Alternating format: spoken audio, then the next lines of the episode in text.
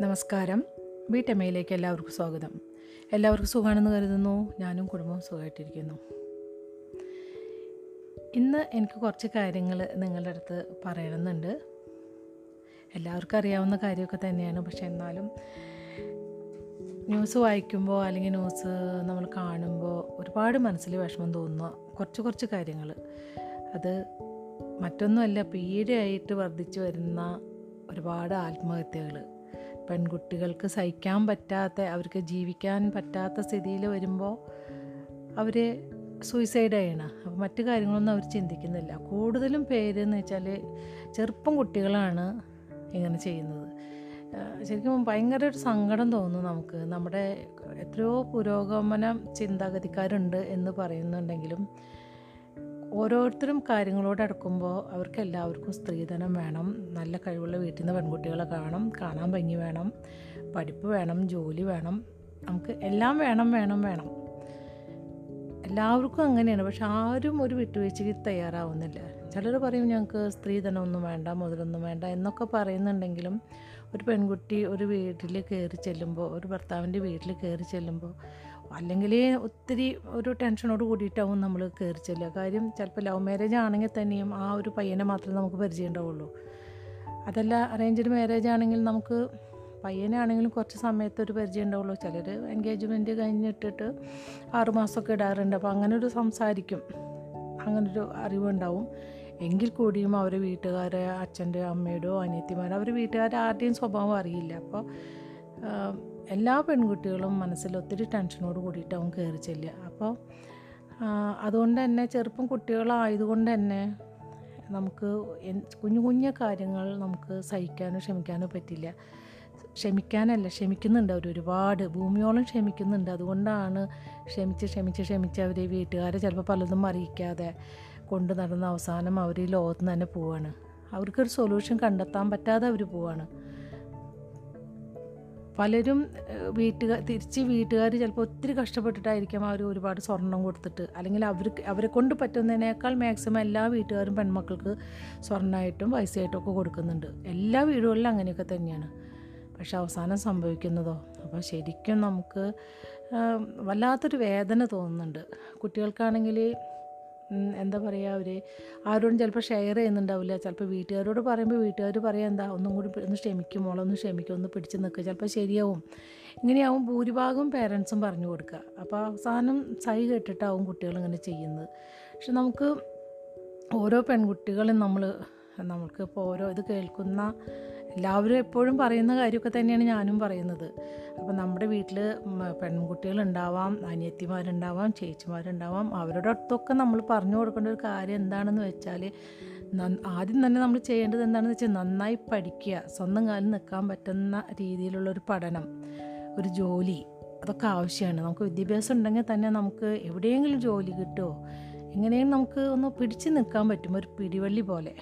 ഇതൊന്നും അധികം ഇല്ലാത്തതുകൊണ്ടാണ് നമുക്ക് പല പെൺകുട്ടികളും വീട്ടിൽ നിന്ന് ഭർത്താവിന്റെ വീട്ടിൽ നിന്ന് പോകുന്നത് ഞാൻ എങ്ങനെ കഴിയും അല്ലെങ്കിൽ എങ്ങനെ വീട്ടിൽ തിരിച്ചെത്തും. ചിലപ്പോൾ വീട്ടിലത്തെ മോശം സ്ഥിതി ആലോചിച്ചിട്ടാവും പലരും ഇങ്ങനെ ഒരു സൂയിസൈഡിലേക്ക് നീങ്ങുന്നത്. അപ്പോൾ അതുകൊണ്ട് എല്ലാ പെൺകുട്ടികളും നല്ല ധൈര്യത്തോട് കൂടിയിട്ട് തന്നെ നിൽക്കുക. നമ്മൾ അത് അങ്ങനെ ഒരു മോശം കാര്യങ്ങളിലേക്ക് ചിന്തിക്കാതെ നമ്മൾ അവിടെ നിന്ന് ഇറങ്ങിയിട്ട് വീട്ടിൽ വന്ന് കാര്യങ്ങൾ പറയാം നമ്മൾ. എന്തൊക്കെ പറഞ്ഞാലും നമ്മുടെ അച്ഛനും അമ്മയും നമ്മൾ കൈവിടില്ല. സ്നേഹമുള്ള സഹോദരങ്ങളും കൈവടിയില്ല. അപ്പോൾ അതൊക്കെ എല്ലാവരും ശ്രദ്ധിച്ച് കേൾക്കുക. ആരും അങ്ങനെ ചിന്തിക്കുക പോലും ചെയ്യല്ലേ? നമുക്ക് മരണം മാത്രമൊന്നുമല്ല ഒരു പോകാൻ വഴിയുള്ളത്. നമുക്ക് എത്രയോ മാർഗങ്ങളുണ്ട്. ചിലപ്പോൾ നല്ല സുഹൃത്തുക്കൾ നമ്മളെ സഹായിക്കും. ചിലപ്പോൾ പേരൻസ് തന്നെ നമുക്ക് അതിനുള്ളൊരു വഴി കണ്ടെത്തും അവർ എത്രയോ നമ്മൾ ആ അവർ പോയി കഴിഞ്ഞാൽ ബാക്കിയുള്ള പേരൻസ് അനുഭവിക്കുന്ന ആ ദുഃഖം അത് ഒരു നിമിഷം പോലും അവർ ആലോചിക്കുന്നില്ല. പക്ഷേ അവർക്ക് ആ ഒരു നിമിഷത്തെ സമയത്തായിരിക്കും പലരും ചെയ്യുന്നത്. അതുപോലെ തന്നെ ഒപ്പം ശ്രദ്ധിക്കേണ്ട ഒരു കാര്യം എന്ന് വെച്ചാൽ ഞാൻ എന്റെ മോനോടൊക്കെ ഞാൻ പറഞ്ഞു കൊടുക്കാറുണ്ട് എപ്പോഴും. നമ്മളൊരു കുട്ടിയെ കൊണ്ടുവരുമ്പോൾ നമ്മൾ ആ കുട്ടീനെ മാത്രം നോക്കിയാൽ മതി. ഒരു പെൺകുട്ടീനെ മാത്രം നമ്മൾ നോക്കുക. അതായത് അവനതിന് ഇഷ്ടപ്പെടുന്നുണ്ടോ സ്വഭാവം? കാണാൻ ഓരോരുത്തർക്കും ഓരോ സങ്കല്പങ്ങളുണ്ടായിരിക്കും. ആ രീതിക്ക് അനുസരിച്ചുള്ള കുട്ടിയെ കൊണ്ടുവരിക.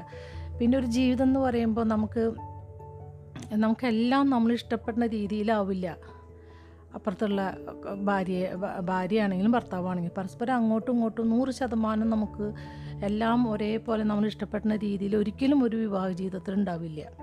പരസ്പരം അങ്ങോട്ടും കൂടെ നമുക്ക് കുറവുകളും ഒക്കെ ഉണ്ടാവാം. നമ്മുടെ ഇഷ്ടത്തിനുള്ള അതേപോലെ നമ്മൾ പെരുമാറണം എന്ന് ചടിച്ചാൽ അത് ശരിയാവില്ല. കാരണം രണ്ട് രണ്ട് വീടുകളിൽ നിന്ന് വരുന്നതാണ്. അപ്പം നമുക്ക് ചിലപ്പോൾ ചില സ്വഭാവം നമുക്ക് ഹസ്ബൻഡിൽ ഇട ഇഷ്ടാവില്ല. ചിലപ്പോൾ ഭാര്യമാരിൽ ഇഷ്ടമൊന്നുണ്ടാവില്ല അപ്പോൾ അത് പരസ്പരം അങ്ങോട്ടും ഇങ്ങോട്ടും നമ്മൾ ഒരു അഡ്ജസ്റ്റ്മെന്റ് തന്നെയാണ് ഒരു ദാമ്പത്യം എന്ന് പറയുന്നത് ഒരു ജീവിതം എന്ന് പറയുന്നത് അപ്പോൾ എപ്പോഴും നമ്മൾ അഥവാ നമുക്ക് നമ്മളെ ഭാര്യമാരിൽ ചിലവരുണ്ട്. പാവം കുട്ടികൾ ആൺകുട്ടികളും ഉണ്ടാവും. ചിലപ്പോൾ ഭാര്യമാരായിരിക്കാം ഒത്തിരി സാമർത്ഥ്യമുള്ളവരും ഒരു സ്വൈര്യം കൊടുക്കാത്ത ആൾക്കാർ ഇഷ്ടം പോലെ ഉണ്ട്. തിരിച്ചും അങ്ങോട്ടും ഇങ്ങോട്ടൊക്കെ ഉണ്ട്. അപ്പോൾ നമുക്ക് പറ്റില്ല എന്നുണ്ടെങ്കിൽ നമ്മൾ ഉപദ്രവിക്കാതെ അവരവർ വീട്ടിൽ കൊണ്ടാക്കുക. അതാണ് ഏറ്റവും അധികം ചെയ്യേണ്ടത്. അല്ലാതെ നമ്മൾ കുട്ടീനെ ഒരു ഒരുമാതിരി ഇട്ട് പീഡിപ്പിച്ച് പീഡിപ്പിച്ച് അവർ ഉപദ്രവിച്ച് അങ്ങനെ വല്ലാത്തൊരവസ്ഥയിലേക്ക് നയിക്കാതെ താല്പര്യമില്ലെങ്കിൽ അവരെ കൊണ്ടാക്കുക.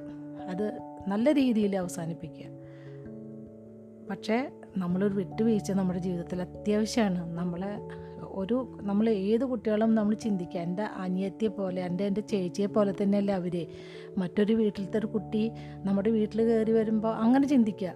അപ്പോൾ കുറച്ചൊക്കെ നമുക്ക് അവരോടൊരു എത്ര ദേഷ്യമൊക്കെ വരികയാണെങ്കിലും അങ്ങനെ ഒന്ന് ചിന്തിക്കുക. കുറച്ച് ഈ തുടക്കത്തിൽ മാത്രമേ പല പെൺകുട്ടികൾക്കും പ്രശ്നമുണ്ടാവും. പല ദാമ്പത്യങ്ങളും നമ്മൾ ആദ്യത്തെ വർഷങ്ങളിൽ മാത്രമേ പ്രശ്നങ്ങളുള്ളൂ. കുറച്ച് കഴിയുമ്പോൾ അങ്ങനെ അത് ശരിയായിപ്പോൾ പക്ഷേ തുടക്കത്തിൽ ഒന്നോ രണ്ടോ മൂന്നോ വർഷം അല്ലെങ്കിൽ ആദ്യത്തെ ഒന്നോ രണ്ട് വർഷമൊക്കെ പുതി രണ്ടു കൂട്ടരും പുതിയവരാണ്. അപ്പോൾ രണ്ട് കൂട്ടുകാർക്കും ഒത്തുചേർന്ന് പോവാൻ പണ്ടത്തെ കാലമല്ല ഇപ്പോൾ ഭയങ്കര വ്യത്യാസമാണ് ഇപ്പോൾ പണ്ട് അങ്ങനത്തെ ഒരു പ്രശ്നമില്ല പെണ്ണ് കാണാൻ വരുന്നു. ഒരാഴ്ച അല്ലെങ്കിൽ ഒരു മാസം കൊണ്ട് അല്ലെങ്കിൽ രണ്ട് മൂന്നാഴ്ച കൊണ്ട് കല്യാണം കഴിക്കുന്നു. കുഴപ്പമില്ലാണ്ട് ജീവിക്കുന്നു. പക്ഷെ ഇപ്പോൾ അങ്ങനെയല്ല. ഇപ്പോൾ ഒക്കെ രണ്ട് കൂട്ടരും പഠിച്ചുള്ളവരായിരിക്കും. പെൺകുട്ടികളായാലും പഠിച്ചിട്ടവരായിരിക്കും അപ്പോൾ അവരതൊന്നും സഹിക്കാൻ തയ്യാറാവില്ല. അല്ലെങ്കിൽ പിന്നെ ഇപ്പോഴത്തെ ഒരു ജീവിതം എനിക്ക് മനസ്സിലാവുന്നില്ല. എന്താണ് ഇങ്ങനത്തെ ഒക്കെ ഒരു പ്രശ്നങ്ങളൊന്നും. അപ്പോൾ രണ്ട് കൂട്ടരും അഡ്ജസ്റ്റ് ചെയ്ത് ജീവിച്ചു പോവുക. അത്രേ പറയാനുള്ളൂ. പിന്നെ ആൺകുട്ടികളാണെങ്കിലും ഉപദ്രവിക്കാതെ പറ്റില്ല എന്നുണ്ടെങ്കിൽ വീട്ടിൽ തിരിച്ചയക്കുക. അല്ലെങ്കിൽ നമ്മൾ മാക്സിമം നോക്കുക നമ്മൾ.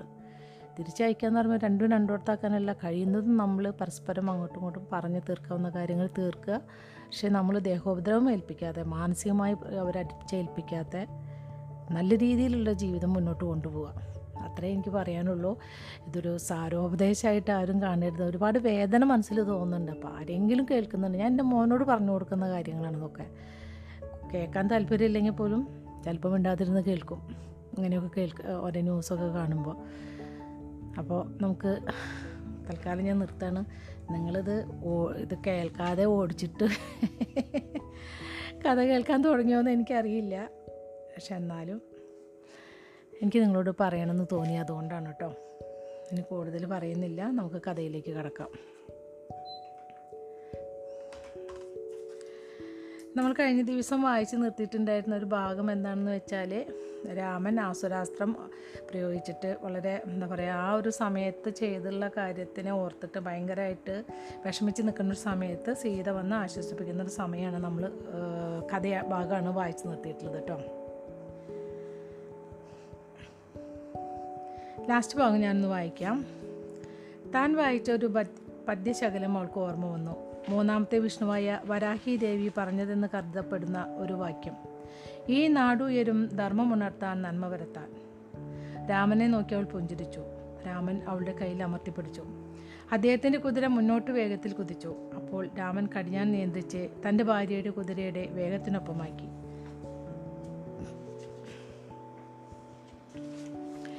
ഇനി ഇരുപത്തി ഒന്നാമത്തെ അധ്യായമാണ് കേട്ടോ അത്.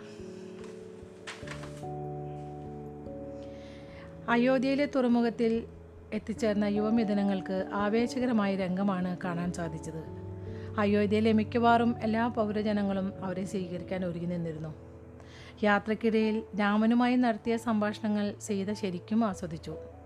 രാജ്യഭരണം എങ്ങനെ ജനോപകാരപ്രദമാക്കാം എന്നവർ ചർച്ച ചെയ്തു.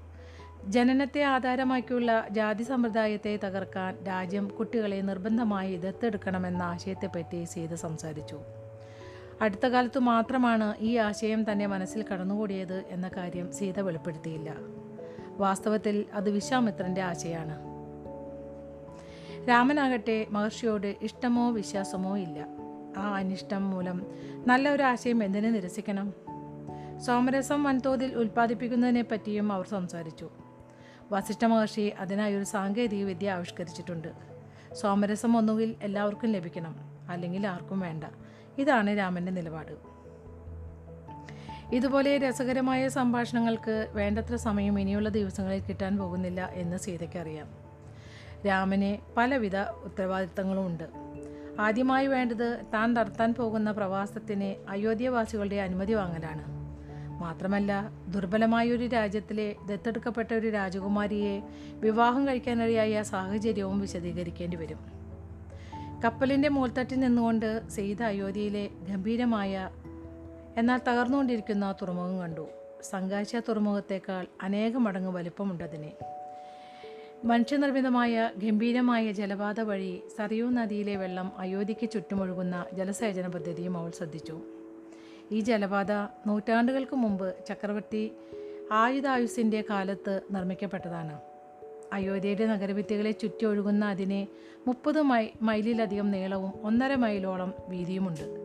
അസാധാരണമായ ജലസംഭരണിയുള്ള ജലസമ്പന്ന ശേഷിയുള്ള ആ ജലപാത നിർമ്മിച്ചുകൊണ്ടിരുന്ന കാലത്ത് നദിയുടെ താഴെ ഭാഗത്തുള്ള രാജ്യങ്ങളിലെ ജനങ്ങൾ ജലദൗർലഭ്യത്തെപ്പറ്റി പരാതിപ്പെട്ടിരുന്നു. സൈനിക ശക്തി കൊണ്ട് അയോധ്യ ആ എതിർപ്പുകളെ അടിച്ചമർത്തുകയാണുണ്ടായത്. ഈ ജലപാതയുടെ പ്രധാന പ്രയോജനം സൈനികമാണ്. ഒരർത്ഥത്തിൽ അത് വലിയൊരു കിടങ്ങാണ്. കൃത്യമായി പറഞ്ഞാൽ അത് കിടങ്ങുകളുടെയും കിടങ്ങാണ്. നഗരത്തെ എല്ലാ ഭാഗത്തു നിന്നും അത് സംരക്ഷിക്കുന്നു. ആക്രമണത്തിന് ഒരുമിടുന്നവർ നദി പോലുള്ള ആ ജലപാതയിലൂടെ തുഴഞ്ഞു വരണം. പരസ്യമായി അതിന് തുനിയുന്നവരെ കോട്ടമതിലുകളിൽ നിന്ന് പുറപ്പെടുന്ന ഊരമ്പുകൾ സ്വീകരിക്കും. ജലപാതയുടെ സുപ്രധാന സ്ഥാനങ്ങളിൽ നാലു പാലങ്ങളുണ്ട്. പാലം കടന്നു വരുന്നവർ പടുകൂറ്റം പ്രവേശന കവാടം കടന്നു വേണം നഗരത്തിലേക്ക് പ്രവേശിക്കുവാൻ. പാ പാലങ്ങൾ ഓരോന്നും രണ്ടു ഭാഗങ്ങളായി തിരിച്ചിരിക്കുന്നു. ഇരുഭാഗത്തും കാവൽ ഗോപുരങ്ങളും അത്യാവശ്യ സന്ദർഭങ്ങളിൽ പാലം വലിച്ചു മാറ്റാനുള്ള സംവിധാനങ്ങളുമുണ്ട്.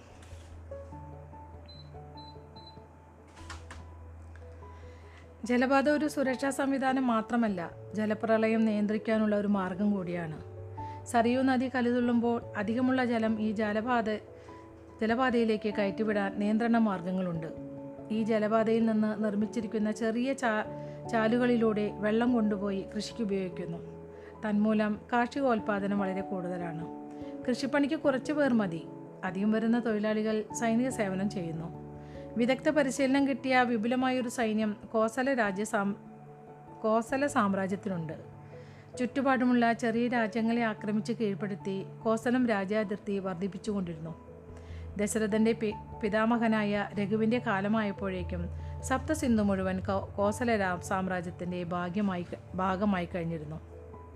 ദശരഥനും തന്റേതായ പടയോട്ടങ്ങളും അധിനിവേശങ്ങളും നടത്തിയിരുന്നു. ഒടുവിൽ ഇരുപത് ആണ്ടുകൾക്ക് മുൻപ് കരാജബയിൽ വെച്ച് സപ്തസിന്ധുവിന്റെ സംയുക്ത സൈന്യത്തെ ലങ്കയിലെ രാക്ഷസ രാജാവായ രാമൻ രാവണൻ രാക്ഷസ രാജാവായ രാവണൻ പരാജയപ്പെടുത്തുകയായിരുന്നു.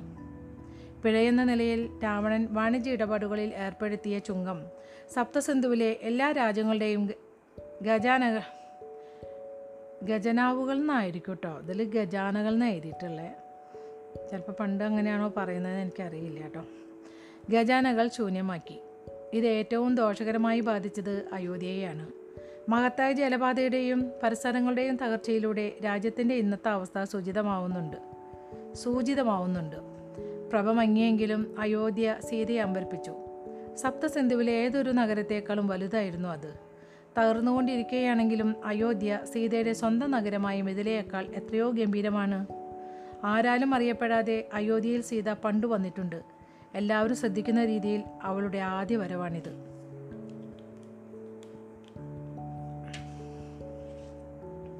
തുറിച്ചു നോട്ടങ്ങൾ. വിധി വിധി പ്രസ്താവങ്ങൾ. ഇതിൽ വിധി പ്രസ്താവങ്ങൾ എന്ന് എഴുതിയിട്ടുള്ളൂ കേട്ടോ. വിധി പ്രസ്താവങ്ങൾ അയോധ്യയിലെ സുരക്ഷാ ജീവനക്കാർ തീർത്ത വലയത്തിനു പുറത്ത് നിൽക്കുന്ന പ്രഭുക്കന്മാരുടെയും പൗരജനങ്ങളുടെയും വിലയിരുത്തലുകൾ എല്ലാം സീതയ്ക്ക് വായിച്ചറിയാൻ കഴിയും. കപ്പലിന്റെ നടപ്പലക തുറമുഖത്തെ തട്ടിൽ ചെന്നുമുട്ടുന്ന വലിയ ശബ്ദം കേട്ടപ്പോൾ സീത ചിന്തകളിൽ നിന്നുയർന്നു. ഒറ്റനോട്ടത്തിൽ ശൃംഗാര കുഴമ്പ കുഴമ്പെന്ന് തോന്നിക്കുന്ന ഒരു ചെറുപ്പക്കാരൻ തട്ടിൽ നിൽക്കുന്നുണ്ടായിരുന്നു. രാമനേക്കാൾ പൊക്കം കുറവായിരുന്നെങ്കിലും കൂടുതൽ പ്രേശീദൃഢമായ ശരീരം. ഇത് ഭരതനായിരിക്കണം. അയാളുടെ പിന്നിൽ പിന്നാലെ ലളിത വസ്ത്രധാരിയായ ശാന്തമായ ബുദ്ധിശക്തി ദ്യോതിപ്പിക്കുന്ന കണ്ണുകളോടുകൂടിയ മറ്റൊരു ചെറുപ്പക്കാരൻ. അയാൾ മെല്ലെ അളന്നു മുറിച്ചാണ് നടന്നിരുന്നത്. ശത്രുഘ്നൻ. ജ്യേഷ്ഠ എന്ന് നില എന്ന് അലറി വിളിച്ചുകൊണ്ട് ഭാരതൻ. ഭാരതനല്ല ഭരതൻ എന്നാണ് കേട്ടോ. ജ്യേഷ്ഠ എന്ന് അലറി വിളിച്ചുകൊണ്ട് ഭരതൻ ഓടിയെടുത്തു. രാമനെ ആലിംഗനം ചെയ്തു. രാധിക എന്തുകൊണ്ടാണ് ഭരതനിൽ അനുരക്തരായ എന്ന് സീതയ്ക്ക് മനസ്സിലായി. വല്ലാത്തൊരു ആകർഷകത്വം അയാൾക്കുണ്ട്. അനുജ രാമൻ പുഞ്ചിരിച്ചുകൊണ്ട് ഭരതനെ ആലിംഗനം ചെയ്തു. ഭരതൻ പിന്നാക്കം മാറി ലക്ഷ്മണനെ ആലിംഗനം ചെയ്തപ്പോൾ ശത്രുഘ്നൻ ശാന്തനായി തന്റെ മൂത്ത സഹോദരനെ കെട്ടിപ്പിടിച്ച് അഭിവാദ്യം ചെയ്തു. നിമിഷങ്ങൾക്കുള്ളിൽ നാല് സഹോദരന്മാരും സീതയ്ക്കും ഊർമിളയ്ക്കും അഭിമുഖമായി വന്നു. രാമൻ കൈയുയർത്തി ചൂണ്ടിക്കൊണ്ട് പറഞ്ഞു ഇതെന്റെ ഭാര്യ സീത. അടുത്തു നിൽക്കുന്നത് ലക്ഷ്മണന്റെ ഭാര്യ ഊർമിള. ശത്രുഘ്നൻ ഹൃദ്യമായി പുഞ്ചിരിച്ചുകൊണ്ട് കൈകൾ കൂപ്പി. നിങ്ങളെ കാണാൻ സാധിച്ചതിൽ വലിയ സന്തോഷവും അഭിമാനവും. ഭരതൻ തമാശയായി ശത്രുഘ്നന്റെ വയറിൽ ഇടിച്ചുകൊണ്ട് പറഞ്ഞു ഇത്രയൊന്നും ഉപചാരം വേണ്ടടോ. അയാൾ മുന്നോട്ട് വന്നു ഊർമിളയെ ആലിംഗനം ചെയ്തുകൊണ്ട് പറഞ്ഞു ഞങ്ങളുടെ കുടുംബത്തിലേക്ക് സ്വാഗതം. ഊർമിള പുഞ്ചിരിച്ചു അവളുടെ സംരംഭം അല്പമൊന്നു കുറഞ്ഞതുപോലെ. പിന്നീട് ഭരതൻ സീതയുടെ അടുത്തേക്ക് വന്നു അവളുടെ കരം ഗ്രഹിച്ചുകൊണ്ട് പറഞ്ഞു ഞാൻ നിങ്ങളെപ്പറ്റി ഒരുപാട് കേട്ടിട്ടുണ്ട് ചേച്ചി. എന്റെ ജ്യേഷ്ഠന് അദ്ദേഹത്തെക്കാൾ നല്ലൊരു ഭാര്യയെ കിട്ടുമെന്ന് ഞാൻ ഒരിക്കലും വിചാരിച്ചിരുന്നില്ല. അയാൾ രാമനെ നോക്കി ഒന്ന് പുഞ്ചിരിച്ചിട്ട് വീണ്ടും സീതയുടെ നേർക്ക് തിരിഞ്ഞു. പക്ഷേ അസാധ്യമായത് സാധിക്കുന്നതിൽ എന്റെ ജ്യേഷ്ഠന് പ്രത്യേകമായൊരു കഴിവുണ്ട്. സീത പതുക്കെ ചിരിച്ചു. ഭരതൻ സീതയെ ആലിംഗനം ചെയ്തുകൊണ്ട് പറഞ്ഞു ഞങ്ങളുടെ കുടുംബത്തിലേക്ക് സ്വാഗതം ചേച്ചി. ഇനി മറ്റൊരു പാരഗ്രാഫാണിത് കേട്ടോ അയോധ്യയിലേക്കുള്ള പാതയ്ക്ക് ഇരുവശവും ഉത്സാഹഭരിതമായ ജനങ്ങൾ തങ്ങളുടെ യുവരാജാവിനെ സ്വീകരിക്കാൻ തിങ്ങി നിറഞ്ഞിരുന്നു. സീതയെ സ്വാഗതം ചെയ്യാനും ചിലർ ആവേശം കാട്ടി. ഘോഷയാത്ര ഒച്ചന്റെ വേഗത്തിലാണ് മുന്നോട്ട് പോയത്. ഏറ്റവും മുന്നിലുള്ള രഥത്തിൽ രാമനും സീതയും തെരുവുകളിൽ നിന്നുള്ള വന്യമായ ആർപ്പുവിളികളോട് രാമൻ യാന്ത്രികമായാണ് പ്രതികരിച്ചത്. അവർക്ക് പിന്നിൽ രണ്ടു രഥങ്ങൾ ഒന്നിൽ ഭരതനും ശത്രുഘ്നനും മറ്റേതിൽ ഊർമിളയും ലക്ഷ്മണനും. ആളുകളുടെ ആർപ്പുവിളികൾ ഭരതൻ അത്യാവശ്യത്തോടെ അത്യാവേശത്തോടെ കൈകൾ വീശി സ്വീകരിച്ചു. ലക്ഷ്മണനാകട്ടെ തന്റെ തുമ്പിക്കരം പോലുള്ള കൈകൾ കരുതലയോടെയാണ് വീശിയത്. അടുത്തു നിൽക്കുന്ന ഉറുമിളയുടെ രകത്ത് തട്ടിയാലോ എന്ന് ഭയപ്പെട്ട്. ശത്രുഘ്നൻ എന്നത്തെയും പോലെ നിസ്സംഗനായി നിശ്ചലനായി ആൾക്കൂട്ടത്തെ നിരീക്ഷിച്ചു കൊണ്ടുനിന്നു രാമൻ ഭരതൻ ലക്ഷ്മണൻ ശത്രുഘ്നൻ ആൾക്കൂട്ടം വിളിച്ചു പറഞ്ഞുകൊണ്ടിരുന്നു. അവരുടെ പ്രിയപ്പെട്ട രാജകുമാരന്മാർ രാജ്യത്തിന്റെ സംരക്ഷകർ അവസാനം ഒത്തുകൂടിയിരിക്കുന്നു. ഏറ്റവും പ്രധാനം അവിടെ സ്വന്തം യുവരാജാവ് തിരിച്ചെത്തിയിരിക്കുന്നു. വിജയിയായി. വെറുക്കപ്പെട്ട രാവണനെ പരാജയപ്പെടുത്തി തിരിച്ചെത്തിയിരിക്കുന്നു. അരിയെറിഞ്ഞും പുഷ്പവൃഷ്ടി നടത്തിയും ആളുകൾ ആഹ്ലാദം പങ്കിട്ടു. പകൽ സമയമായിരുന്നുവെങ്കിലും ഭീമാകാരമായ കൽവിളക്കു കൽവിളകൾ കൽവിളക്കുള്ളിൽ തിരിയിട്ട് കത്തിച്ചു നിർത്തിയിരുന്നു. കൽവിളക്കുകൾ തിരിയിട്ട് കത്തിച്ചു നിർത്തിയിരുന്നു എന്ന് എഴുതി എഴുതിയാൽ മതിയായിരുന്നു. ഇത് വായിക്കാൻ തെറ്റ് എന്താ പറയുക നമുക്ക് തെറ്റ് വരുത്തുന്ന രീതിയിലാണ് ഇതിൽ എഴുതിയില്ലേ കൽവിളക്കുള്ളിൽ കൽവിളക്കുകൾ എന്ന് എഴുതേ വേണ്ടോ. പലരും വീടുകളുടെ അരഭിത്തുകളിൽ വിളക്കുകൾ കത്തിച്ചു വെച്ചു. സൂര്യവംശജനായ രാമനെ സ്വീകരിക്കാൻ എന്നോണം. സൂര്യൻ മഹിമാതിരേകത്തോടെ ഒളി വീശി നിന്നു. സാധാരണഗതിയിൽ അരമണിക്കൊണ്ട് എത്താവുന്ന ദൂരം സഞ്ചരിക്കാൻ ഘോഷയാത്രയ്ക്ക് നാലു മണിക്കൂർ വേണ്ടിവന്നു. അങ്ങനെ അവസാനം അവർ കൊട്ടാരത്തിൽ രാമന് വേണ്ടി ഏർപ്പാട് ചെയ്ത വസതിയിൽ എത്തിച്ചേർന്നു. അനാരോഗ്യവാനായി കാണപ്പെട്ട ദശരഥൻ ഉരുട്ടി മാറ്റാവുന്ന ഒരു സിംഹാസനത്തിൽ മക്കളെ കാത്ത് ഉപവിഷ്ടനായിരുന്നു. ഇട ഇടത്തു തന്നെ നിന്നു. നവവധുക്കളെ സ്വീകരിക്കാനുള്ള ചടങ്ങുകൾക്ക് നേതൃത്വം കൊടുത്തത് രാജ്ഞിമാരിൽ മൂത്തവളായ കൗസല്യയായിരുന്നു നേരത്തെ ക്ഷണിച്ചിരുന്നെങ്കിലും കൈകേകി സ്വീകരണ പരിപാടികളിൽ പങ്കെടുത്തില്ല. സുമിത്ര ദശരഥന്റെ വലതുഭാഗത്ത് നിൽപ്പുണ്ടായിരുന്നു. കൗസല്യ ഓരോരോ കാര്യങ്ങൾക്ക് എപ്പോഴും ആശ്രയിക്കുന്നത് സുമിത്രയാണ്. സുമിത്രയ്ക്കും ഇന്നൊരു മരുമകളെ സ്വീകരിക്കേണ്ടതുണ്ടല്ലോ.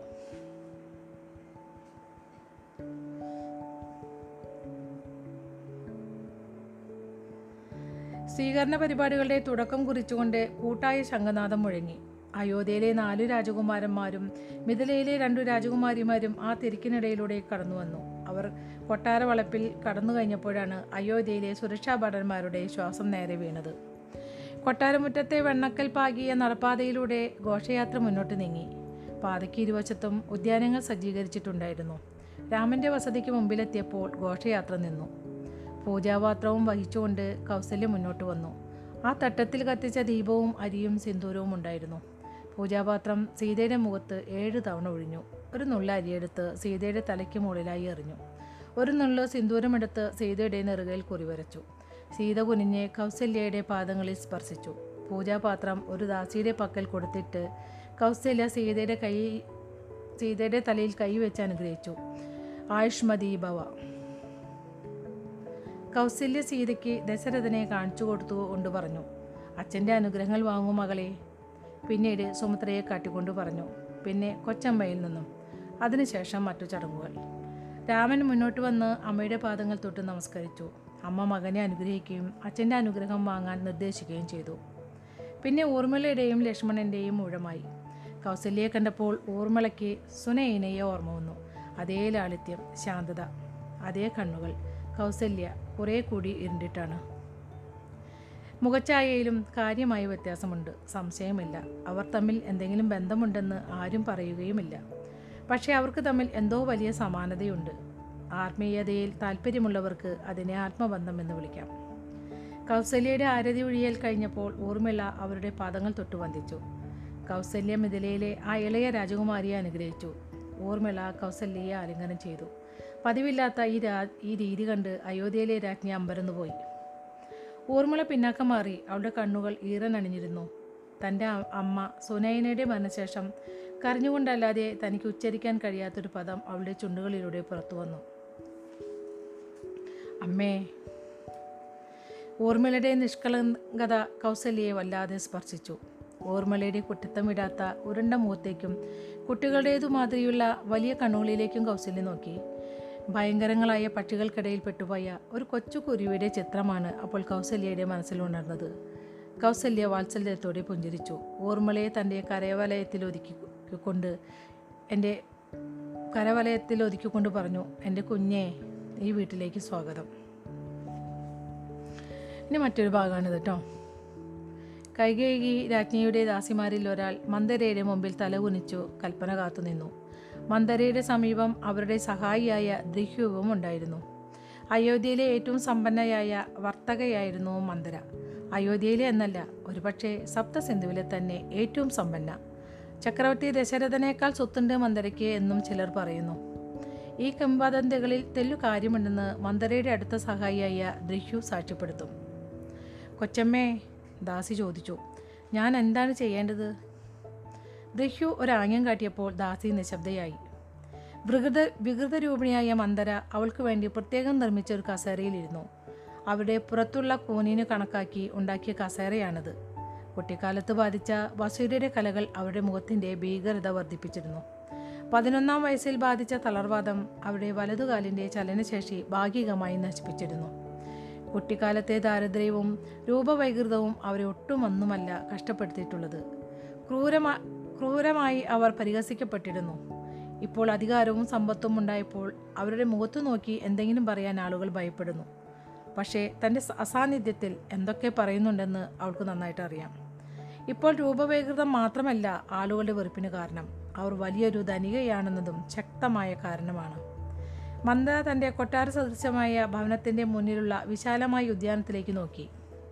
ദാസി അസ്വസ്ഥയായി കൊട്ടാരത്തിൽ നിന്ന് വളരെ നേരം മാറി നിന്നാൽ ശ്രദ്ധിക്കപ്പെടും. അവൾക്ക് പെട്ടെന്ന് മടങ്ങണം. അവൾ ദഹ്യുവിനെ യാച യാചനാപൂർവം നോക്കി.